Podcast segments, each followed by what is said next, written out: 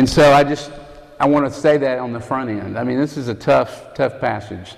Uh, because in Mark chapter 8, here's what's happening. Up until this point, this is kind of the turning point in the whole Gospel of Mark.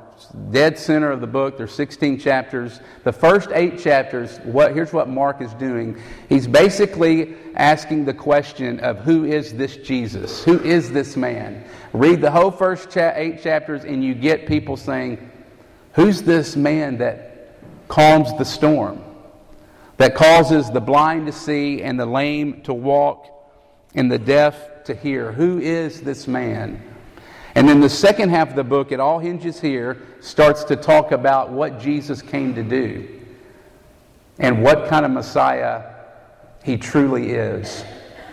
And so the climax is actually in verse 29 of the whole book. Look at verse 29. Jesus has asked, asked the disciples, and he said, Hey, who do people say that I am? And they say, some say John the Baptist, some say Elijah, some say just one of the prophets. And then he turns to them and he says, very directly, But who do you say that I am? And look at how Peter responds. Peter says, That's easy. You're the Christ. You're the one. And while Peter's words were indeed correct because Jesus indeed is the Christ, Peter's concept of what kind of king that Jesus was, what kind of Messiah he is, was dead wrong and totally off. Look at the story. Look at verse 31. Jesus reveals what kind of Messiah he is. He says very plainly, the Son of Man, he doesn't say might suffer, um, will think about suffering. the Son of Man in verse 31 must suffer. And then look at how Peter responds in this passage. He hears that and he says, No way. Look at verse 32. No way. He actually pulls the Lord Jesus Christ, if you can imagine being there, and rebukes him. Because Peter understands, he makes the connection that if Jesus suffers, then he too must suffer. And so he pulls Jesus aside and he rebukes him. And in essence, here's what he's saying is Jesus, this is not my dream. This is not the dream that I had for my life when I thought about and decided to follow you. This is not quite what I had in mind. Peter says, I am thinking about the Old Testament kings. What I have in mind, my dream, is what I see them doing and how I see them living. They're living a life of luxury. They have lots of riches. They're living lives of comfort. And so Peter's saying, That's what I want. What's with all this suffering business? I want riches. I want comfort. I want power. I want to rule. And then look at verse 33. Jesus then rebukes Peter. I mean, it's not really what you want Jesus saying to you, like calling you Satan, which is what he does. He then pulls Peter aside and rebukes him. And here's what's happening here Jesus rebukes Peter because Jesus is saying, Peter, I've heard these words before. I've heard these words before in the wilderness, and they came straight from the mouth of Satan himself when he is, was tempting me to give up all of this to gain the world and to be comfortable. And Jesus says, Peter, I refuse to be any other kind of Messiah except for a suffering Messiah. Peter, the nature of my kingdom is defined in terms of a cross. See, what's happening here is what Jesus is doing to Peter and what he's doing to us tonight is he's asking us to trade our dreams for a cross. He's asking us to give up our dreams for a bigger and better dream. Because Jesus says, Your dreams, our dreams, are empty. And true life is really found in a cross.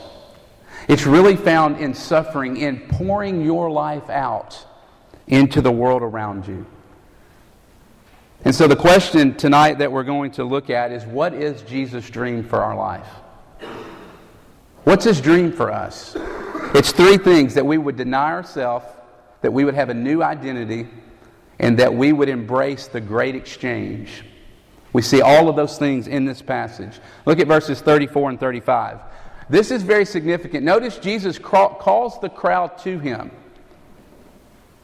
And why is that significant? Well, because we can't get off the hook and say, yeah, you know, only the super spiritual guys, these disciples, are called to give it all up and follow Jesus and deny themselves and take up their cross. But Jesus very specifically says, no, like, I want everyone to hear this. And so he calls the crowd to himself and he says this word You want to follow me? Jesus says, Deny yourself, take up your cross, and follow me. Whoever loses his life for the gospel will save it. And if that doesn't disturb us in some way, then we need to read it again. You see, my hope is that tonight is that we would hit this passage square on without flinching. Because what Jesus is saying here is that if you want to follow me, that there has to be a no in your life. In other words, Jesus is saying if you want to follow me, then you're going to have to say no to some things. In other words, at a basic level, Jesus is saying that we can't just go the way we naturally want to go and live life for ourselves. In fact, we have to give up something.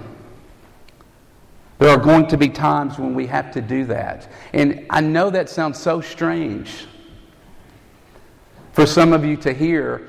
I've been doing ministry in the Deep South my whole life, ever since I've been in the ministry. And in the religious South, we're surprised when Jesus actually tells us that we can't do something. But if this passage says anything, friends, if it says anything at all, it says that following Jesus might mean that certain sexual practices from your past might have to be given up. If it says anything, it means that some of your alcohol habits might need to change if you're going to follow Him. Or it might mean that though the internet is good, that you simply can't have it in your house because you can't be trusted when you're all alone. You see, following Jesus, it involves denying yourself. It involves some kind of no, some kind of willing assumption of suffering, of a cross that has to be taken up for no other reason than because Jesus would want you to. What is it for you? Better yet, what is a question that you've been avoiding because you're afraid of the answer?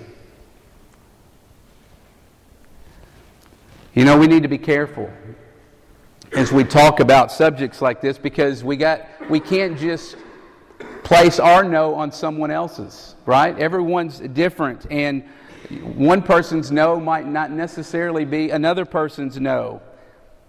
Everyone is different. And notice what the text says that Jesus says, What? Deny who? Deny yourself. And so we can't thoughtlessly impose what we're denying on another person.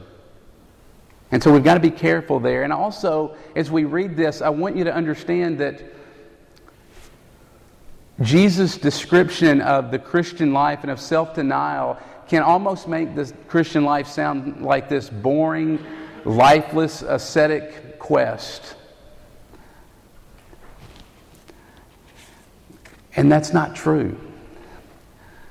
And so it's easy to kind of make excuses around a passage like this to kind of get the heat off of us. But this passage forces me, and this, was, this is what was so hard for me this week, is it forces me and it forces you to face the idol of comfort in our lives. The idol of comfort that is so prevalent on this campus and in our own lives. I was talking to a student just a few days ago, and as we were talking, one of the things I've learned about myself, if I can be real honest, that God's convicted me of, and this was another kind of uh, one of those moments, is I don't like to do anything hard. I really don't. Like when things are, I, I mean, just it, my tendency is to just kind of, I just want life to be easy. And so when the going gets tough, I often want to kind of back, back down. I don't want to do anything hard in my life. What about you? You see, the pressing question of this passage is this When was the last time that you've given up anything for no other reason than because you love Jesus so much? When is the last time that you've even considered saying no to something because you're a follower of Jesus? Or better yet, have you ever given up anything to follow Jesus? And look, I don't know how else to say this, but there's no softening it. If you've never given up anything, to follow Jesus and never said no to anything, then you're not following Jesus. You're not following the Jesus that is found in Mark chapter 8. You see, the, the world tempts us, doesn't it? Because the world comes in and says that true life, the American dream, is found in a life of self indulgence and a life of pleasure. And we know that isn't true, but we keep running after those things. You see, we think, and we've been taught that true joy and true life is found in an avoidance of suffering and in avoiding self denial. But that's not the gospel. And it's not the gospel that Jesus preached and the gospel that the Apostle Paul preached and that Peter and the rest of the disciples engaged in. Why? Because they knew that the real life was the life that they might lose. What's Jesus' dream for your life? First of all, deny yourself. Secondly, it involves a new identity. Look at verses 35 and 36. Even though the Christian life is not less than self denial, it is so much more than that, isn't it? I mean, we've got to balance out the negative with the positive. The passage doesn't just say, deny yourself, it also says what? Follow me. And so there is an aspect of following after Jesus. What does that mean? Well, following Jesus basically means a radical change in our identity. It basically means that our identity now, if we're following Him, is new because we identify and get our identity from Jesus and from the message that He preaches in the Bible. Tim Keller says that following Jesus is not about simply bending our wills to Jesus, but it's about having our hearts actually melted into His. Look at the word life in verse 35. It kind of works out this idea. That word life there in the Greek means psyche. And it literally means your identity, your personality, your sense of self. It's what makes you distinct. And what Jesus is saying here is that his dream for your life is that you, that you would find a sense of self, that sense of self, your identity, in a radically new way. He says that ordinarily the way that we find a, a sense of self and find our identity is by attaching ourselves by the things of the world. It's clearly seen in the passage. And so it might look like this for some of you. You might be finding your identity in going after wealth and Mississippi social status and a career.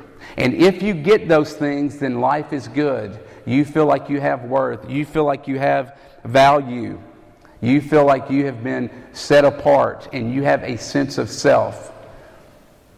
Others of you, it might be totally different. It might be you're going after family, you're going after a ring by spring, you're going after relationships.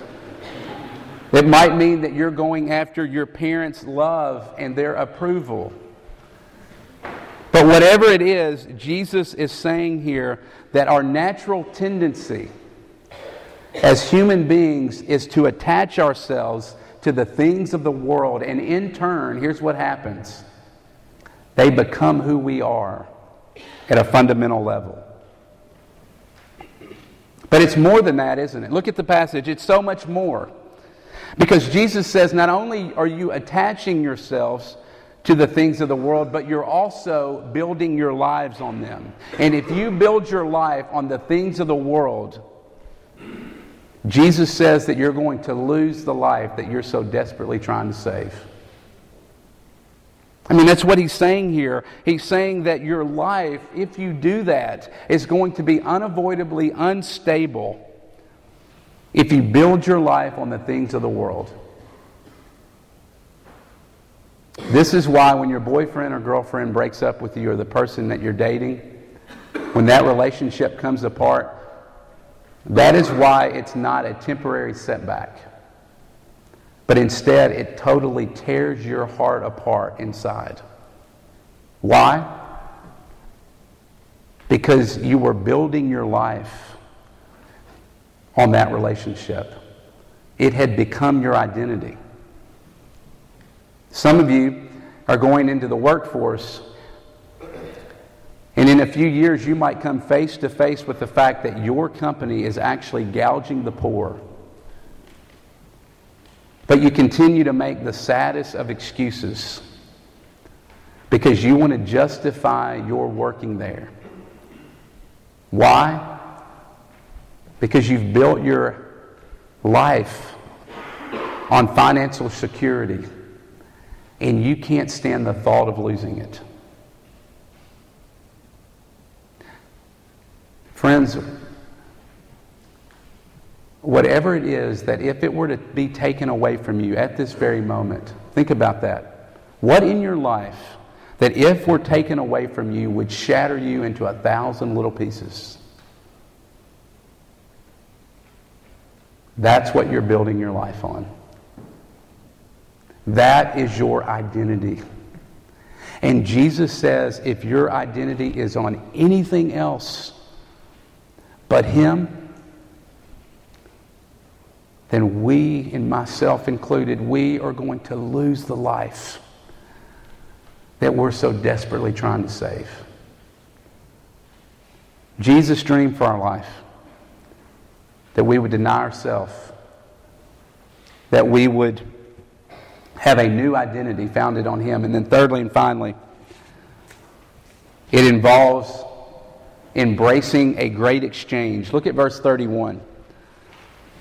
It's interesting because Jesus kind of lets the cat out of the bag really early in this passage about who he is and what he came to do. And he says, basically, I'm not the Messiah that you think. That I'm not coming in glory, I'm coming in weakness and in suffering. And I will die and be suffered, and I will suffer at the hands of enemies. Now look with me at verse 37. Jesus asked this question, and it seems kind of out of place, doesn't it? It kind of uh, doesn't seem to fit. He asked this rhetorical question What can a man give in exchange for his soul? We have to answer that question as we're reading this passage. Otherwise, verse 31 will never make sense. That word exchange there is translated as purchase money. That's what it means. It means substitute or equivalent. And it's based on Psalm 49, 7 and 8, which says this No man can redeem the life of another. or give to God a ransom for him. The ransom for a life is costly. No payment is ever enough. Do you see it? You see what Jesus is getting at? Jesus is saying that if you don't have me, then you have nothing to which you can redeem, that you can ransom, that you can purchase your own soul. Jesus is saying that we need a substitute for our sin weary souls. And what's interesting is that the disciples totally missed it, didn't they? Because if you look at verse 31, it says that he will die, but will also rise again. And the disciples, they locked in into the suffering part, and that's all they could think about. And so they totally missed the gospel. Jesus is saying, guys, I came as a substitute for your sin weary soul. I am the only hope that you have. And so you can imagine how this was for the people that were hearing Jesus say these things. I mean, how hard that was for them to hear because he was saying the hardest of things. He was saying that they were sick and that they actually had a need and that they were broken. But in the very same breath, Jesus gives them the best news that they ever heard. You see, following Jesus and confessing Jesus is deeply frightening because it forces you to face the hard things about your own life. But the good news is that the gospel gives you the freedom to face those hard things, those things that are true. It allows you to go before the throne of God and say, God, it's all true. In worse, you see, the gospel is cheer up. You're a whole lot worse than you think. But cheer up. The good news and the love of Christ is so much greater than you could ever imagine. And the good news comes, as we've seen in this passage, with the whole exchange. We need the great exchange. And the great exchange is the gospel because it comes and it says that Jesus comes and he dies and is crucified and suffers and wipes away all of your sin. Check this out all of your sin, past, present, and all the sins that you're ever going to commit, Jesus has wiped them away on the cross. And not only that, as I said last week, he then rises from the dead and gives you his perfect righteousness. righteousness. Jesus has come to show you mercy and to show you grace through his dying and through his resurrection. Friends, the only way that you can ever deal with the radical effects of sin in your life the only way that you're ever going to be able to deal with the shame and the guilt and the brokenness is through Jesus. He's the only one that can heal your broken heart. You know, Jesus says to every one of us tonight, Who do you say that I am? And if you say, Jesus, like Peter did, you're the Christ. I hope you realize that Jesus' dream for the people who say that is to come and die. Those are the terms. Man, I wish they were different. Those are the terms, and there are no others. Let's pray.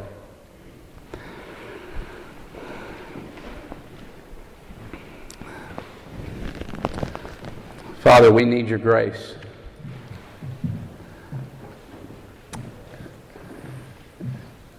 Father, bind us to you. Forgive us for living for ourselves. Forgive us for building our lives on the things of this world. Jesus, would you come uh, and cover us with your um, righteousness? And we thank you that because of the gospel, we won't be burned as we go through the fire because of the blood of Jesus that we are made righteous and we are forgiven. And I pray that we would leave here tonight rejoicing in that hope, that we would leave um, thrilled about the good news of the gospel. And I pray that we would uh, sing differently as we sing, It is Well with Your Soul uh, here now, that uh, we can truly sing that because of the cross. Be with us now. In Jesus' name, amen.